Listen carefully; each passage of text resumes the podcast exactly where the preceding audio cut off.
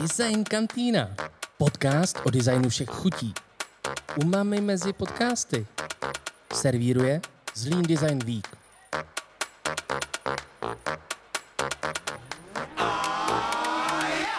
Dobrý den všem našim posluchačům. Vítáme vás u podcastu Design Kantina, který je realizovaný v rámci projektu Zlin Design Week. Vítám vás já, Eva Gartnerová a moje kolegyně Veronika Zelezníková. V rámci série Na hraně umění a designu máme dneska první dva hosty. Prvním z nich je Kaje Juřicová. Ahoj Kaji. Ahoj, ahoj Evi, ahoj Veru. A druhým hostem je Lukáš Uderčik. Ahoj Luky. Ahoj holky. Karolina Juřicová vyštudovala teóriu a dejiny výtvarného umění na Univerzitě Palackého v Olomouci. Momentálně působí jako manažerka a kurátorka DCC Galerie v Prahe.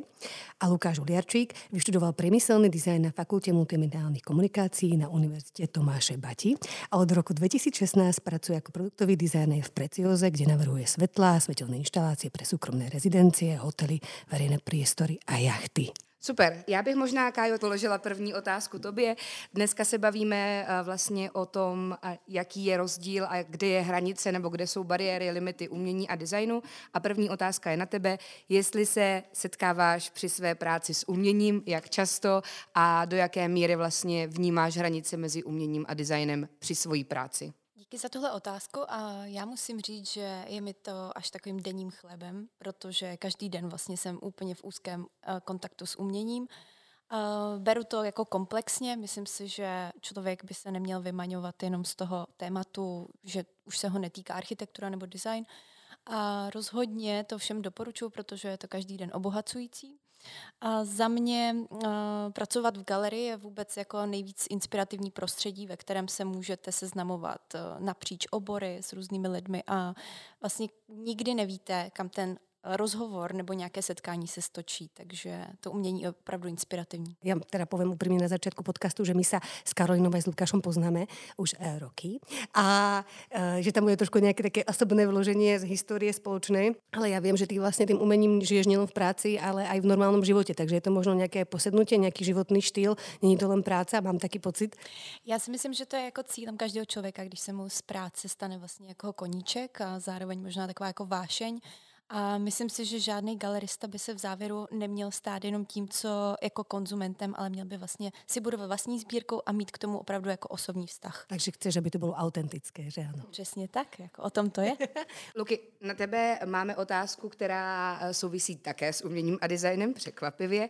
A tvoje otázka je, uh, jestli je tvoje konkrétní práce produktového designéra v Precioze více o umění nebo více o designu a co je vlastně pro tebe ta ideální cesta? Je to čistě design, čistě čistě umění, nebo je tam nějaký zlatý střed? No, tak uh, musí to být vyvážené, si myslím rozhodně, protože děláme vlastně věci, které mají být samozřejmě funkční, jelikož je to osvětlení, ale zároveň naše gro jsou více jako dekorativní svítidla, takže ty věci musí mít tu uměleckou hodnotu, musí to být instalace nebo kusy, které když uvidíte, tak univerzálně se lidi řeknou, to je skvělé, nebo to je úžas, že to je prostě nádherné, takže je tam potřeba to spojení toho designu, což je ta technická pro mě jako část, ta funkčnost a ta umělecká část toho, to estetično a vlastně ta krása, která by tam měla být. A kde, kde pro svou práci hledáš inspiraci? Jsou to třeba galerie nebo muzea? Uh, rozhodně hledám inspiraci úplně všude, protože svět je velice propojený a nemůžu jenom říct, že um, beru inspiraci pouze z přírody. Je to veškerá lidská tvorba, může to být architektura, může to být právě i to umění. A je vlastně důležité mít velice široký rozsah a vlastně i historický, že vlastně vědět, co se dělalo v historii a všechno se to do toho ve finále nějakým způsobem vlije a spojí a vytvoří ten konzistentní vlastně dojem a ten závěr toho designu a slash umění.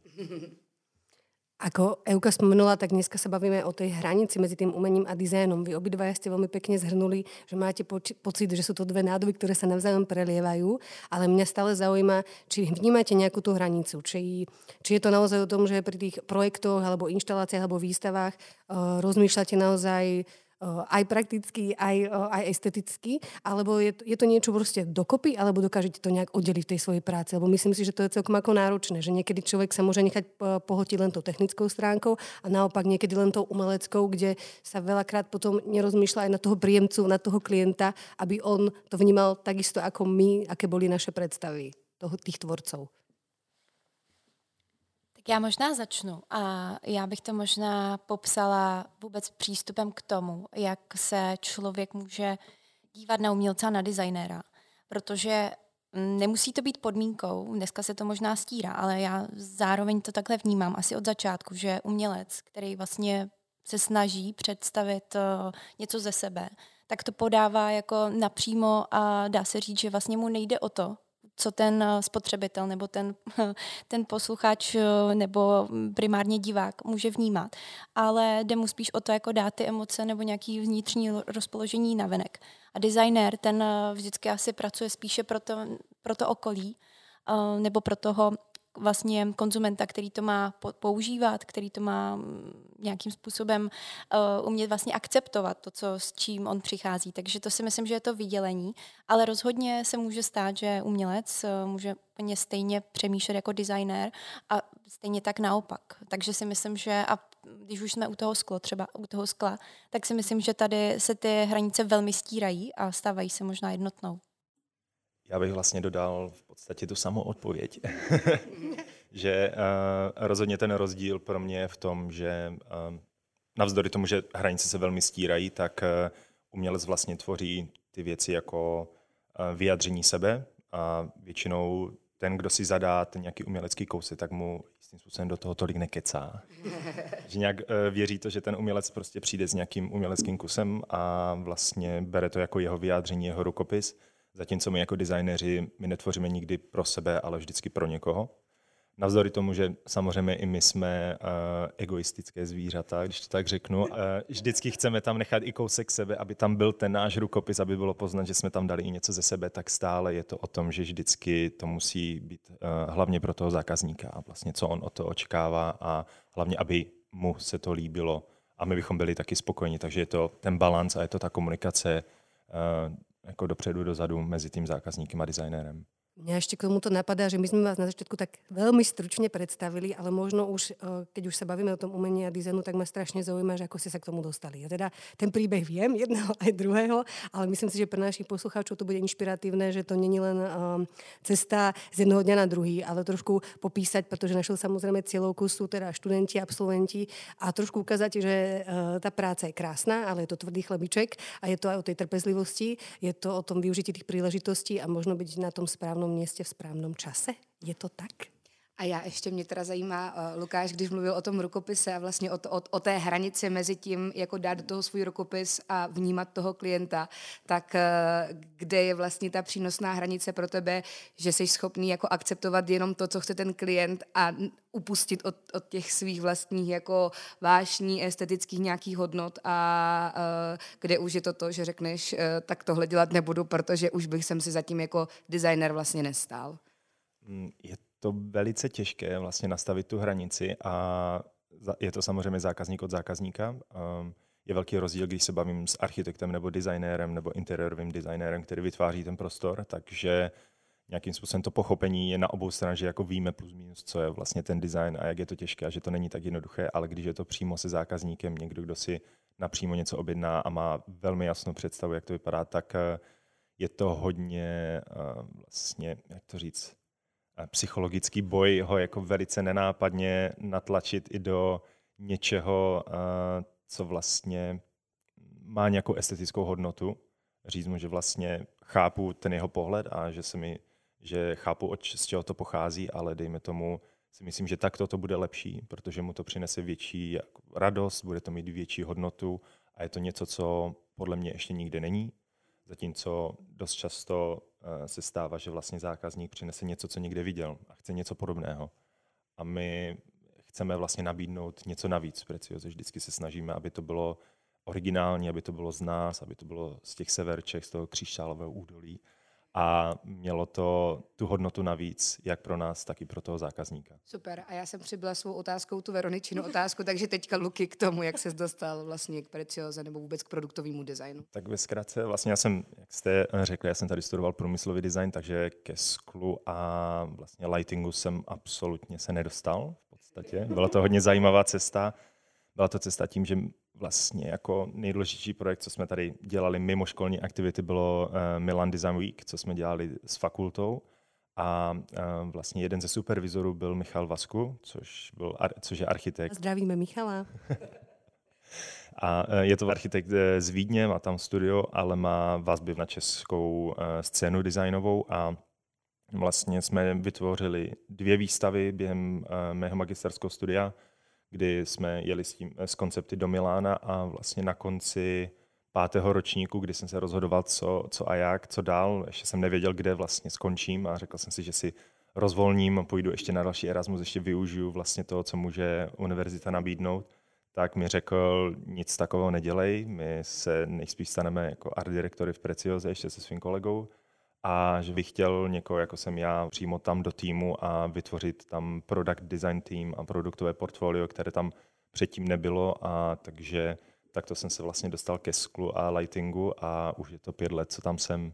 Super, děkujeme. A teraz poprosíme Karolínu cestu k svojí kurátorské kariére. No, ta cesta u mě byla asi dlouhodobě jako znatelná, že se budu věnovat tomuhle oboru.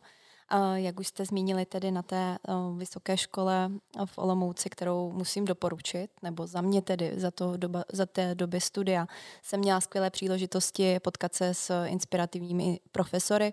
A moje cesta tedy vedla spíše k architektuře než k umění, což dobře, dejme tomu, že tam, kdy se trošku uh, úplně ta, ta cesta nepovedla, ale vlastně beru to tak, že uh, bylo mi to hrozně jako vždycky inspirativní a myslím si, že každý, kdo by vlastně k umění měl mít blízko, tak musí tou architekturou projít, protože přeci jenom jako umění by nevzniklo, pokud by nebylo kam dávat nebo do nějakého prostoru, který vlastně je mu vyčleněný. Uh, takže, takže to je tady ta, uh, ten způsob té cesty, která mě k tomu přivedla. A já jsem tady měla zkušenosti uh, ve Zlíně na krajské Uh, Krajské galerie výtvarného umění ve Zlíně, to je úplně nejdelší název, asi instituce, ve které jsem pracovala, tak se omlouvám. A tím pádem uh, jsem tady měla vlastně možnost pracovat jako kurátorka sbírky architektury, potažmo PR. Vyzkoušela jsem si split mezi těmito oběma profesemi. A pak mě to vlastně nějak nutilo pořád víc a víc být v kontaktu primárně s tím výtvarníkem a zároveň s tím sběratelem a zajímalo mě, jak to vlastně jako funguje, protože člověk se přeci jenom v instituci častokrát potýká s nějakou byrokracií a nebo s nějakým jako uh, úzusem už v nějakém systému, že prostě je podmíněný různými věcmi, takže jsem si řekla, že to vyzkouším a kam jinam než uh, do Prahy, protože těch jako galerií tohohle typu soukromého je samozřejmě primárně v tomhle městě nejvíc. Takže moje cesta byla nahodilá, naprosto bych vlastně neočekávala, že se to podaří. A musím říct, že uh, nikdy se vlastně nesmíte bát udělat ten krok uh, do neznáma, bez toho aniž byste měli nějaké kontakty a zkusit oslovit napřímo i galeristu kohokoliv. A zrovna si vás třeba vybere a všimne, takže já už jsem v té galerii DSC, která sídlí tedy na dlouhé, kousek od Staroměstského náměstí, pomalu dva a půl roku a za tu dobu mám pocit, že jsem tam možná už pět i více let, protože ty zkušenosti a ty, ten provoz je tak akční, že vlastně um, ta flexibilita a to všechno mě tak nabíjí, že vlastně mám pocit, že už jsem tam opravdu dlouhou dobu.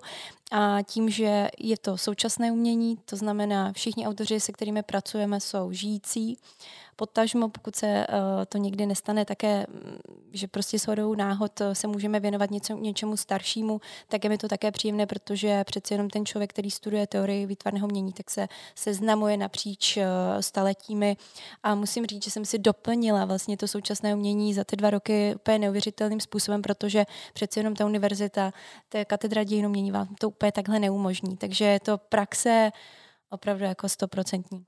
Super, to byla krásná vyčerpávajúca odpoveď teda za oboch. Mňa ešte jedna vec, pretože to úplne, u mne sa to úplne vynára, ak sa o tých veciach bavíme. Um, ty si veľmi ako Lukáš pekne spomenul ten kritický moment, že si možno nejakým aj psychologom v niektorej chvíli, teraz sa na mňa pozerá vydesene, ale keď rieši s tými ľuďmi, s tými klientmi, tie ich, tie ich požiadavky a vlastne ma veľmi zaujíma ten stred toho, že takým myslím podľa mňa psychologom je ten kurátor tej galerie pri tom umění. Že o, čiste niekedy a teraz budem úplne taká ako možno priamočiara, ale nemali pocit, že to je slepá cesta, pretože niekedy aj tí umelci a aj tí klienti sú strašne tvrdohlaví a, a vy ste tam na to, aby máte za sebou to vzdelanie, tie skúsenosti, možno nejaký náhľad. Na základe toho mám pocit, že tí klienti a umelci si vás vyberajú, ale občas mám pocit, že sú to veľmi eh, tvrdohlaví, eh, sebavedomí ľudia, ktorým eh, ja ich ako obdivujem a mám k ním veškerý rešpekt. Ale či to je trošičku aj nejaká psychologická rovina v tom vedieť s tými ľuďmi pracovať a, a ako je to asi náročné, lebo myslím si, že je to náročné. Tak já to možná ještě doplním, protože mě teďka úplně uh, v tu první chvíli, vlastně když se tohle otázku položila, tak uh, mě došlo, jak já vlastně vnímám ty dvě strany, protože jsem opravdu tím mediátorem, jak uh, ke straně toho umělce, který má nějakou myšlenku, zastupuji ho, měla bych ho vlastně umět prezentovat, měla bych ho umět zároveň prodávat, protože bavíme se o té soukromé galerii, která uh, zastřešuje tady to, aby ten umělec vlastně měl jak fungovat, jak mě, aby měl možnost pracovat, což souvisí s financemi. Ale není to jenom ta jedna strana, je to samozřejmě i ta strana té teorie a toho vůbec, aby pronikal do těch institucí, aby o něm bylo to povědomí, aby se tvořil nějaký jeho status, eh, nějaká jeho značka. Ale eh, k téhle straně, k těm umělcům, já je beru jako opravdu jako děti protože to jsou jako většinou velmi individualistické osobnosti, které si procházejí nějakým jako svým vnitřním bojem. Oni častokrát bojují sami se sebou, jsou se jako pořád nuceni vyhrazovat vůči sobě, vymezovat se, kriticky přemýšlet nad tím, co dělají a co nedělají. To okolí je jako ovlivňuje. Takže já je beru jako takové děti, o které se jako zároveň musím starat a trošku k ním mít takový jako nadhled. A k té straně těch sběratelů, tak tam bych to možná až viděla jako u těch rodičů. Ono to samozřejmě funguje tak, že oni jsou i většinou jako věkově generačně starší ode mě, protože eh, přeci jenom jakmile se dostanete k tomu, že sbíráte umění, tak už musíte mít nějaký kapitál, ale mění se to. Za posledních deset let bych řekla, že lidé v našeho věku, kolem 30 let, už se opravdu dokáží představit, že investují do umění a kupují si prostě postupně eh, nebo si budují postupně nějakou svoji sbírku. Takže tam bych to viděla tak, že vlastně to je zase ten psychologický aspekt, jak vy víte, kudy proplouvat, eh, protože k těm rodičům víte, co si můžete dovolit, co jim neříkat, co prozradit. Takže tam bych to viděla takhle. Tak doufám, že jsem to někomu dokázala přiblížit, ale vlastně je to velmi osobní vztah který má své limity, má své hranice, je dobré si je uvědomovat a je dobré na to upozorňovat jak tu stranu těch umělců, tak tu stranu těch sběratelů. No a za mě vlastně za design je to, eh, jak jsi zmiňovala tu psychologickou stránku a ten občas boj se zákazníkem, je to na hodně úrovních. Já to beru primárně, jdeme tomu z té estetické záležitosti, ten design, že má, on má nějakou představu, já mám nějakou představu a snažíme se to dát eh, dohromady, ale potom samozřejmě jsou i nějaké technologické záležitosti a pak samozřejmě i obchodní záležitosti. Já vlastně na té schůzce nikdy nejsem sám, vždycky tam je alespoň obchodník, je tam k tomu ideální pro, eh, projektový manažer, který dokáže více pomoct z hlediska té výroby nebo nějaké té produkce. A většinou tam bývá ten největší boj, že vysvětlit speciálně třeba u těch jacht a vlastně cruise ships, takové ty velké výletní lodě, že eh, dost často si někteří zákazníci myslí, že ty věci tam můžou jenom volně levitovat ve vzduchu a my jim vlastně potřebujeme vysvětlit, že to musí vydržet obrovské vibrace, salinitu, vlhkost, vlastně až přetížení 2 nebo 3G a to sa ťa naozaj ako ľudia pýtajú, či na, jachte, na jachte, naozaj na jachte, ako na mori môžu tie veci ako levitovať vo vzduchu? Je vážně? No, mají, mají představu, že to může být třeba jenom na lanku a že to tak může vyset a že vlastně to nebude tak nebezpečné a že vlastně, to, nebo chtějí tam nějaké um, kinetické části, které se budou i hýbat nějakým způsobem na lankách a my jim říkáme, to, to fakt nejde, to tam bude poletovat, jo, a že vlastně musí to být na nějaké pevné části anebo vlastně mají nějaký koncept, mají nějaký konceptuální obrázek moodboard a mají tam velice lehkou vzdušnou instalaci v tom velkém prostoru a my jim tam k tomu musíme prostě vrazit ty 40 mm trubky, protože jinak eh, to nebude držet, musí to být propojené a tam je nejvíce toho boje vlastně dopředu dozadu s tím zákazníkem, jak mu vysvětlit, že já, že se sam, samozřejmě snažíme vždycky tu konstrukci a všechno k tomu potřebné udělat co nejvíce esteticky, aby to podpořilo ten koncept, ale když má ten člověk jasnou představu, že to chce takovéhle a náhle mu ukážeme jiný, jiný vlastně design, který je podpořený vlastně tou technologií, konstrukcí a tak dále, tak eh, je tam hodně koleček tam a zpátky, že vlastně jak to dotáhnout na nějakou únosnou jakože úroveň, kdy budeme spokojeni, jakože z hlediska hlavně konstrukční, že to jsme schopni vyrobit bezpečně hlavně. A ten zákazník, eh, že pochopí to, že takto to musí být, jinak eh, mu to spadne nebo někoho ohrozí. Můžu jenom ještě, Luky, na tebe doplňující otázku. Eh, mě zajímá, ty vlastně jako celou dobu mluvíš o instalacích a věcech. Já jsem navštívila showroom u vás v Praze, taky jsem viděla několik instalací, které jste měli na festivalech, veletrzích a tak dál. Um, kdo vlastně stojí potom za tím jako uměleckým návrhem té instalace? Chápu, že to má nějakého produktového designéra, ale uh, spolupracujete s uh, nějakým architektem výstavy, případně kurátorem, který potom jako umí interpretovat ten design nebo to umění na veletrhu festivalu v tom showroomu těm zákazníkům, kteří ne vždy musí být vlastně z té umělecké sféry a, a mít nějaký jako teoretický základ?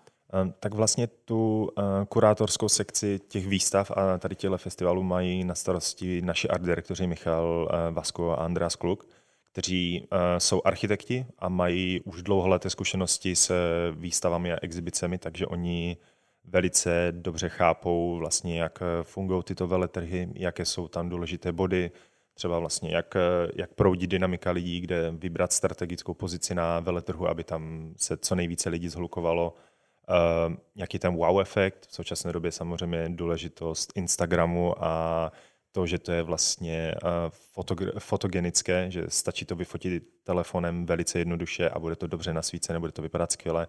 Nemusíte to moc upravovat v nějaké aplikaci a rovnou to poustnete a je to působivé. Takže tato sféra vlastně designu u tady těchto jako instalací je taky důležitá, že to musí mít ten eh, virální dopad pro ty lidi. Mm-hmm, super. Doplňující otázka na Karolínu. Když vy vlastně Kaj děláte instalace nebo chystáte výstavy, do jaké míry vy naopak spolupracujete s designérem prostor, s architektem výstavy, s designérem, já nevím, soklů a různých jako instalačních, eh, instalačních materiálů a mobiliáře do, do galerie? Eh, musím říct, že častokrát se tam spíš pohybuje ta role toho kurátora. A jelikož se zabýváme z velké části nebo z asi ze 70% eh, především závislým obrazem nebo objektem, tak eh, není častokrát na místě nebo vlastně není tak jako nutností používat práci toho architekta nebo přivádět ho k tomu, aby vlastně nám s tím nějakým způsobem pomáhal. Myslím si, že je to ale škoda. Jo. Určitě bychom na to mohli zapracovat a mít tady těchto jako zkušeností více, ale zmíním jednu, která si myslím, že byla jako skvělým momentem i vlastně takovou reakcí na situaci, která nebyla úplně přívětivá a byl to loňský rok, kdy uh, asi už druhá, třetí vlna, teď si nejsem jistá, třetí vlna byla to covidu. Vlna, prostě, byla to vlna. to vlna.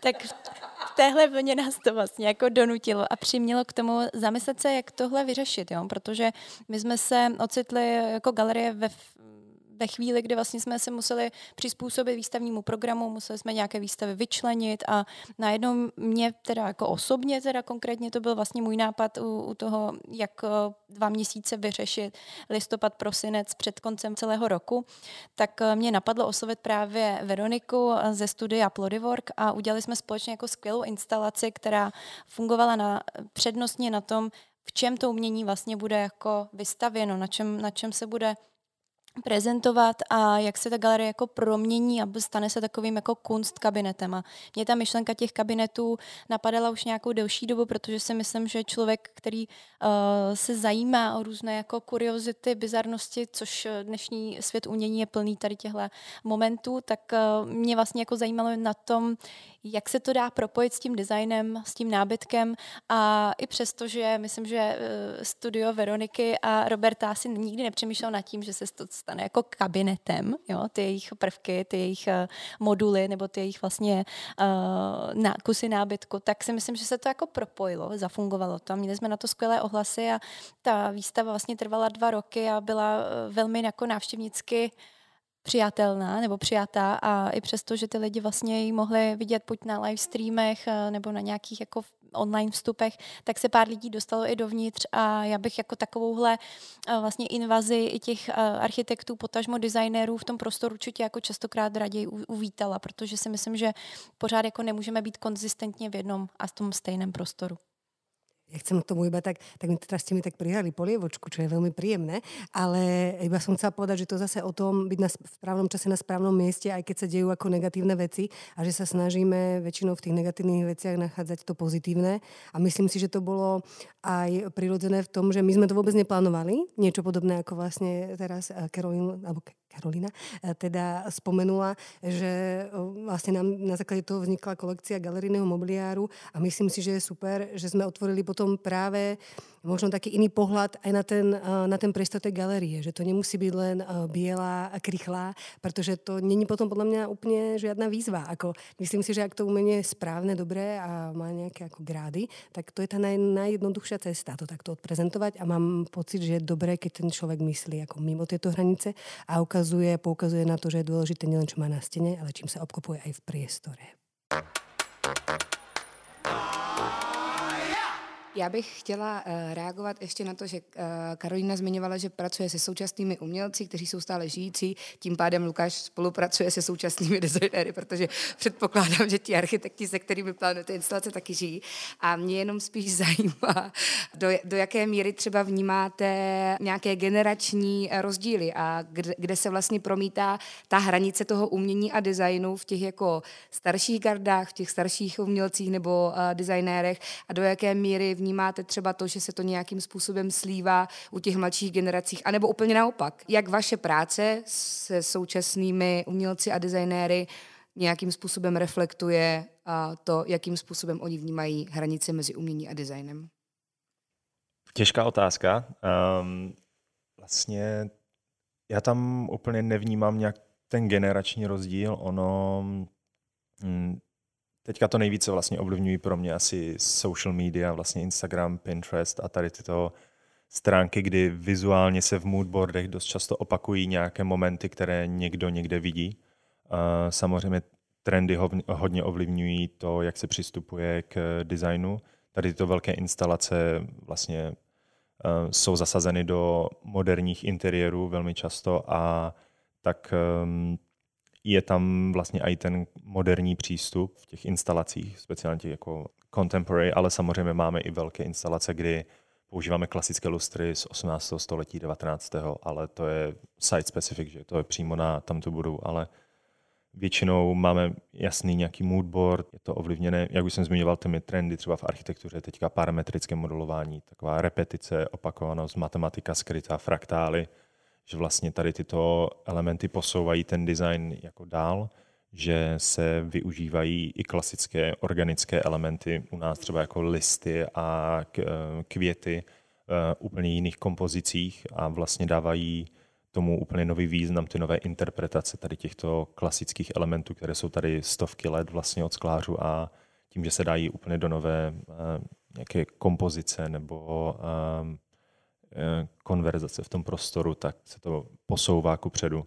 Takže za, za mě to je hodně jako contemporary záležitost současná. A je tvoje role jako designéra sledovat ty trendy a přinášet ty věci, ať už z Pinterestu nebo z různých veletruhů a věcí? Uh, určitě je absolutně nezbytné být v obraze, uh, vědět, co se děje globálně, a nejenom v architektuře, je to fashion, je to design, je to umění, Ono se to velmi propoje, dneska už jsme na to narazili vlastně, kdy se prolívá, kdo je umělec, kdo je vlastně designer. Já si asi nejlépe můžu vzpomenout na příklad Olafora Eliasna, který má neuvěřitelné umělecké instalace, ale zároveň byl jeden z hlavních architektů pro harpu, vlastně kongresové centrum, myslím, na, na Islandu v Reykjavíku, takže a má třeba v Arhusu v Dánsku vyhlídkový okruh na střeše muzea, a takže tam se to velice slívá a takže je důležité mít ten přehled a spojovat všechny ty vlivy dohromady. Já presne mám tento istý názor. Jedine nemáte občas pocit, pocit, že vám strašne veľa vecí uniká? Práve tým, že sme tak tým, vďaka tým sociálnym sieťam a všetkému možnému, uh, teda ja občas takto tento pocit mám a chcem, aby ste ma pochopili a povedali, že ho máte tak, že, že ten svet je plný tak skvách úžasných projektov, skvelých inšpiratívnych ľudí, že občas mám pocit, že je lepšie to úplne neotvoriť chceme ako to iba približiť tým deckám, že možno je to o tom zene, o tom uh, sa ako ustalení uh, na nejakej svojej hladine, ale či máte taktiež ten pocit, že prostě stále je toho veľa? Na to navažu, že absolutně to mám. Uh, je to, mám pocit, že se to zlomí v momentě, kdy uh, vlastně člověk není student, ale začne pracovat. Přesně. a jistým způsobem nemá už čas, realita, nemá realita. už čas prostě být konstantně, uh, vědět, co se děje, co je nejvíce trendy a tlačit to a že vlastně to univerzitní prostředí celkově více kreativní, více jako posouvání hranic a setkáváte se s dalšími univerzitami, které posouvají ty hranice. A v momentě, kdy člověk začne pracovat, tak náhle jako snaží se zůstat v tom obraze, ale je to strašně moc. A teďka to navíc ještě více a více se rozšiřuje, ať už opět ty social, social media nebo jakékoliv nové projekty, které jsou teďka online. Korona vlastně zamíchala kompletně se světem, takže teďka je spousta projektů online nových a je toho takový přehršel, že je velice těžké zůstat v obraze, ale je to úkolem každého designera být aspoň trošku v obraze. Vědět eh, hodně o jedné věci a aspoň trošku o nějakých těch dalších věcech. To si podal pekný recept. Jo, já musím souhlasit. Já si myslím, že jako rozhodně díky za to, že se to děje, ale jako dokáže se mi z toho zatočit hlava, protože jako primárně si myslím, že každý, kdo otevře jenom Instagram, tak se tak zahltí, že pak já jsem sama jako mám problém otevřít knížku a zůstat u té knížky nebo zůstat u nějaký fotografie. Vlastně a to je jako děsivé, jako pro mě, jako osobně. Ale no, myslím si, že se to ustálí a že si v tom člověk pak najde nebo postupně si v tom hledá tu svoji selekci a možná už pro mě zůstává jako především ten opravdu jako konkrétní nějaký kontakt s člověkem, který je prostě inspirativní nebo s nějakým jako dílem, ale, ale nemám kapacitu na to určitě jako všechno takhle jako nasávat. I když si myslím, že jsem docela houba, jo. Je tam nějaký limit, no. Ale ještě vlastně, abych dopověděla k otázce, kterou položila Eva, tak um, pro mě, já musím říct, že jako vnímám ty hranice mezi těmi generacemi především u těch kurátorů. A myslím si, že každý galerista, jako pak budu mluvit o těch kurátorech, ale každý galerista vlastně vychází z nějaký svý jako generace, kdy započené tu svoji jako linku toho, že on si tady vybere nějaký autory, nějakou, uh, nějaký svoje vlastně ty matadory, který, kterým dá tu příležitost a samozřejmě ten, kdo to dělá v 90. letech, ten, kdo to dělá v 80. letech a potažmo po roce 2000, tak má naprosto jako jiný vlastně vizuální základ a vlastně nedokáže potom málo kdo se dokáže takhle jako přeplouvat a dokáže vlastně dávat ty příležitosti dalším a dalším generacím. Ale u těch kurátorů si myslím, že to je ještě horší, jo, že oni už mají prostě ty svý kontakty. Na nich zakládají a tam už ani nemůžou si tolikrát dovolit vlastně obejít toho svýho zaběhnutého výtvarníka, kterému už udělal tolik výstav, že přece nemůže teďka dělat nějakého mladého studenta z AVU. Jo. A to si, to si častokrát jako všímám a trošku bych eh, bojovala za to, aby se vlastně těch tváří v rámci českého výtvarného umění, těch kurátorů objevovalo více, abych se o nich mluvilo, protože uh, Vnímám to především takhle v tom eh, pražském prostředí a nechci být jako pragocentrická, ale vlastně jsou tam asi čtyři jména mužská, který dělají jako eh, všechny výstavy napříč prostě uh, potažmo těch jako přátelských vazeb. Jo. A to, to se někdy snažím do toho tak jako proniknout a dělat nějaký nezávislý projekty a vzít si ten rukopis jako úplně odinut a nedělat takový koncentrovaný už jako návod, jak vlastně tu výstavu vystavět. Jo. Protože mně to pak přijde, že to je jedna velká šablona, podle který ty, vytva- podle který ty kurátoři přemýšlí nad jakoukoliv jako tendencí, která se vlastně na tom poli výtvarného umění objevuje. Takže to si myslím, že nechci být jako kritická, ale myslím si, že vlastně v tomhle ta generace určitě ty Prahy má a vlastně málo kdy se dokážou ty lidi jako prostě přesouvat. No. Teraz si mi strašne krásne nahrala na ďalšiu otázku, pre dvoch samozrejme, ale začneme u Karoliny, keďže teraz to tak ako nadvezuje, eh, že ako veľmi dôležitú rolu hrá koncept v umení a v dizajne. Myslím koncept ako celej tej, tej výstavy napríklad. A či je to vlastne, či je koncept len vyloženie umeleckým synonymom, a, alebo je dobrý koncept zásadný i pre dobrý design? No, ono slovo koncept si myslím, že už je tak prostě nadužívané, že vlastně každý z nás ho umí velmi dobře používat, jako v jakýkoliv situaci. A myslím si, že ono je to také zastřešující, takový zastřešující pojem toho, jak chcete někomu popsat to, že něco má být komplexní a má to vnímat prostě ze všech úhlů pohledu. Na druhou stranu, slovo koncept prostě já mám pořád spojený s nějakou jako um, histori- historiografickou etapou takových jako především 80. let, kdy prostě se všichni soustředili na koncept, snažili se ho umět eh, prezentovat, eh, obcházeli vlastně tradiční způsoby umění. ke kterým se postupně zase navraceli. Já si myslím, že my znova se jako navracíme, že to je takový prostě, eh, jak už to někdo použil, barokní princip, který je v každé etapě po nějaké prostě takové jako, jak se říká, rané, střední a pozdní období, tak vlastně ten barokní princip se takhle nějak opakuje. Teď si ještě vzpomenu, řekl to Vojtěch Birnbaum tak uh, si myslím, že to je přesně to, že zase po těch 20 letech se nacházíme v době, kdy vlastně všichni se navrací těm klasickým médiím. I když třeba proplouvají mezi tím ty uh, úplně jako nová média, což uh, myslím jako video, film, NFTs a podobně, ale pořád to jako zůstává na tom, na tom tahu prostě, jo, že vy to jako navnímáte, že to reální dílo před sebou vidíte, že ho prostě klíčujete, že ho nějak jako rozpoznáváte.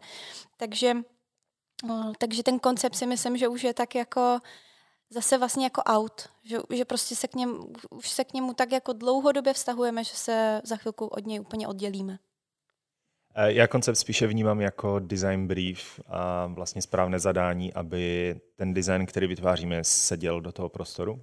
Pro mě je velmi důležité vlastně vědět, eh, do jakého prostoru tvořím, jaké tam jsou barvy, jaký je koncept toho prostoru, nebo vlastně ta idea, jaký je to historická éra, jestli je to art deco, nebo je to současná věc, je to něco retro. Vlastně. A dostáváme k tomu samozřejmě moodboardy, dostáváme to zadání, že um, například teď jsem měl zadání, že uh, řekli, že se jim uh, celým, celým prostorem se vlastně nese, nesou zemité barvy, je to velice moderní a hlavní instalace má mít um, inspiraci z vlastně hejna ptáku, které se takovým způsobem jakoby prolíná na nebi, on se tomu anglicky řekne mermation, já nevím, jak se to řekne česky, ale v podstatě jsou to takové ty moire efekty, které dělají ty velké hejna ptáku, když se hýbou.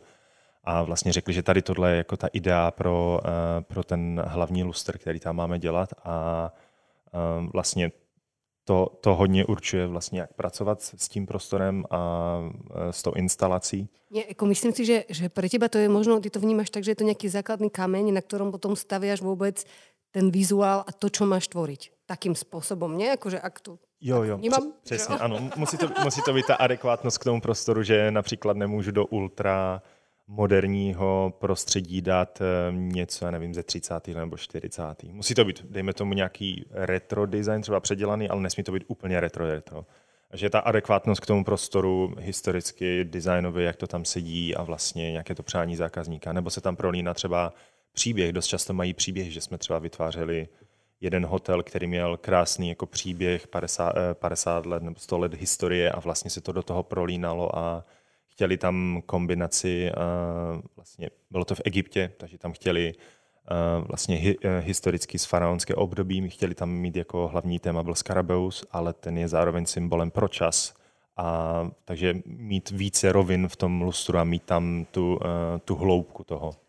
Super, já využiju toho, že uh, Lukáš krásně napěnkl uh, tady poslední otázku. A mě zajímá pohled obou vás na ten prostor a vlastně ten příběh zatím, co ty jako designer nebo uh, Karolína jako kurátorka, galeristka, co vlastně jsou ty první věci, které vnímáte, když navrhuješ instalaci, Karolína výstavu, jakým způsobem vlastně reagujete na konkrétní prostor při designu světel nebo instalací nebo při umistování těch uměleckých děl a případně vlastně které věci, jaká kritéria, jaké elementy vnímáte, než se pustíte do těch vašich realizací konceptů nebo nekonceptů. tak když jsem to načal, tak eh, budu pokračovat. Vlastně pro mě je důležité mít co nejvíce informací od toho zákazníka. Je to vždy to, jak ten prostor vypadá, jak je velký, jakou má dimenzi. Je, je to vertikální prostor, horizontální, centrální, nebo je vyosený nějakým způsobem. Takže to všechno se tam prolíná do toho eh, ten příběh. Dost často jsou vytvářeny ty velké koncepty i hotely s nějakým příběhem, který má tam se prolinout v té instalaci, takže musím být eh, takový storyteller, když tak řeknu, u těch, u těch instalací. Pak samozřejmě oni mají nějakou představu, mají nějaký moodboard, um, ukazujeme jim naše vzorky, takže se jim nějaké třeba elementy líbí, že říkají, tady tohle to vyskládáme a tady ty všechny tyto kousíčky se postupně jako propojí a pak se mi to v hlavě spojí v nějaký první koncept, který se začne linout a ten začnu prezentovat a pak řešíme, zda je to to pravé nebo ne. Jenom mě ještě, Luky, zajímá, jak často probíhá vlastně ten meeting přímo v tom prostoru, jakože je to první nějaký jako uh, nabrýfování a potom už je decide specific z toho, co si pamatuješ, nebo co máš na foce, nebo jak často vlastně si vracíš do toho prostoru, který vytváříš, nebo pro který děláš tu instalaci? Vždycky je to na začátku důležité, máme call se zákazníkem, vlastně kdy si uh, představíme se navzájem, oni nám představí ten prostor, všechny ty věci okolo, prezentace, vizuály a tak dále a odtamtud vlastně se snažím dostat i co nejvíce podkladů, ať už to jsou technické výkresy, nebo v lepším případě i 3D model, který mi hodně usnadní, protože já si modeluju ten prostor, aby to vždycky bylo i proporčně správně do toho, protože to je velice důležité nějak vnímat ten prostor a tvořit to specificky pro něj. A potom od tady toho momentu máme několik koleček právě konzultací, kdy jim předvedu nějaký první koncept, řeknou ano, ne, upravíme, jedeme dál a tak těchto koleček v lepším případě jsou dvě, tři, horším případě jsem zažil, že jsem měl i 12 takovýchto jako úprav, takže je to někdy hodně dlouhý proces, ty uh, budovy ve smyslu ještě nestojí, než začneme dělat vlastně ty lustry, někdy, někdy už stojí, ale musí se třeba upravovat, takže co já navrhnu teďka je reálné třeba i za dva, za tři roky. Je to dlouhý proces, ale krásný a je to zábava. Super, díky. A co Karolína a prostor? No, já si myslím, že uh, úplně nejvíc vděčný může být člověk, když si ten prostor může vybrat. a když může uh, pracovat někde, kde ho to inspiruje, kde nemusí vlastně ten prostor skovávat, protože častokrát se můžete jako kurátor objevit právě tam, kde uh, má, můžete vystavovat skvělý vít, jako výtvarný umění, ale ten prostor na to není uh, převážně jako uspůsobený, dokážete si představit, že teď už každý druhý prostor vlastně může být galerii, ale žádná z těch prostor nebyla takhle původně jako zamýšlená. Jo? Takže se to tak jako prostě dělá se z toho tady ta hm, přetvářka, tak trochu, ale hm, neznamená to, že vlastně to může být proti tomu významu těch výstav, jako, že to není vhodné. Jo. Myslím si, že každý prostor má prostě svůj nějaký genius loci, nějaký, nějakou přidanou hodnotu, nějakou atmosféru a je na každém kurátorovi, jak to dokáže jako vnímat, to jestli vůbec ho to jako zajímá. Mě to třeba uh, zajímá jako primárně, protože si myslím, že vás to potom svede velmi lehce i v té intuici, koho a jak tam vlastně, jakým způsobem někoho představit, jak ho prezentovat. A můžu říct jeden příklad, kdy jsem vlastně teďka nedávno um, letošním roce dělala výstavu 28 umělcům, což už je taková jako nepříjemnost zároveň. Jo. Challenge accepted. Protože prostě nikoho nechcete vyčlenit. Jo. Ta výstava už někdy měla proběhnout, hledalo se pro to místo a bylo to spojené prostě s nějakým místem. Jo. Můžu to zmínit, možná libeňské ateliéry, k Žižkovu 9, kdybyste někdy chtěli zavítat, bývají tam i open housey nebo open studia. A tam je vlastně 28 výtvarníků, který už tam tehdy dva roky zpátky měli mít výstavu. Ta výstava se tam nekonala, protože původní majitel nám nakonec prostě z tohle programu nějak uh, odpadl, takže řekl, že to není vhodný. Takže jsme hledali vlastně dva roky nějaký alternativní místo, ten se nakonec našel, kampus Hybernská, doporučuji Univerzita Karlova. Velmi pěkný prostor, o kterém málo kdo ví a zároveň uh, já, když tam jako přijdu, tak mám někdy pocit, že jste jako v LA, v Art Districtu, prostě jako minimálně, jo, jako úplně, vím, že přejáním, ale je to fakt jako osvěžující uh, tam jako zavítat, zabrouzdat do toho vnitrobloku. A tam vlastně ten prostor byl nějak jako vymezený, je to krásný, čistý, uh, dobrý světla, na to upozorňuji, jako světla jsou nejdůležitější ve výstavním prostoru. Potvrzuji. A vlastně najednou vy máte jako nějaký koncept, ano, samozřejmě. A je to tady, je ano, to tady. A teďka hledáte cestu, jako jak nikoho vlastně nevyčlenit, jo? všechny chcete představit, tak 28, eh, tak to už je pro mě, jako si myslím, byl fakt jako náročný a úplně nová situace, takže uh, vybíráte ty věci, v podstatě si uděláte takový svůj mood board, protože každý autor vám pošle prostě své portfolio, vy vyberete ty konkrétní umělecké díla, teď se snažíte, aby jako tam byla nějaká linka, teď nechcete, aby to byla klauzurní výstava, protože jako to je přesně ono, jo. To je jako 28 lidí vystavit, každý bude mít úplně jiný přístup k tomu, co vlastně představuje. A nebo tam najdete jedno, jakože je to jenom figura, nebo jenom krajina, nebo jenom koncept. Jo, může to být jako cokoliv.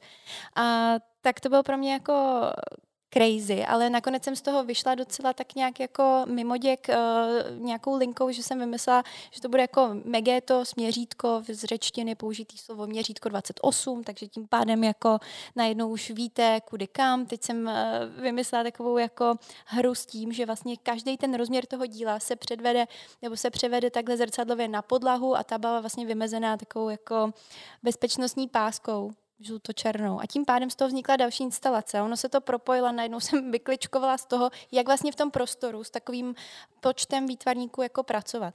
Ale musím říct, že mě to napadlo až opravdu na tom místě, kdy ten člověk tam jako prostě sedí nebo tam prostě prochází a, a tam je to jako skvělý to prostředí, že si tohle můžete dovolit, jo. Ale pak tom jsou výstavní prostory, jste limitovaný třeba i tím, co si můžete dovolit, jestli můžete dát něco na stěnu, jestli můžete uh, něco prostě pokrýt jiným materiálem, jestli máte na to budget. Prostě je to hrozně jako v tomhle umět vlastně pracovat, je, musí být každý strašně, jak to říct, uh, sám takový jako self-made. No, asi to, to je ten prostor potom. Takže se stáváš často aj tým umelcom, hej? Jakože self-made. No. Když máš umelce, stáváš se umelcom. Tak, tak, tak. Ale já myslím, že určitě, že každý kurátor, uh, galerista by měl být prostě tak jako multidisciplinární, že by uměl dokázat považovat za vlastní ten design, architekturu a umět s tím pracovat a nebát se toho přijít s nějakým nápadem. Jo? Nebo konzultovat ho. Minimálně s tím designérem třeba a on vás navede na cestu. Já bych to ukončila uh, myšlenkou Karolíny nebát se přijít s vlastním nápadem, kterou vlastně i začínala uh, svůj talk. A chtěla bych poděkovat Karolíně Juřicové, kurátorce, manažerce DSC Galery, DCC Galery a Lukášovi Uljarčikovi, produktovému designérovi Preciozy a mojí skvělé moderátorské kolegyni Veronice Zelezníkové. Dnešní podcast Design Kantýny na hraně umění a designu pro festival Zdin Design Week. Díky, mějte se, nashledanou. Ahoj. Mějte se a děkujeme za pozvání. Mějte se, ahoj.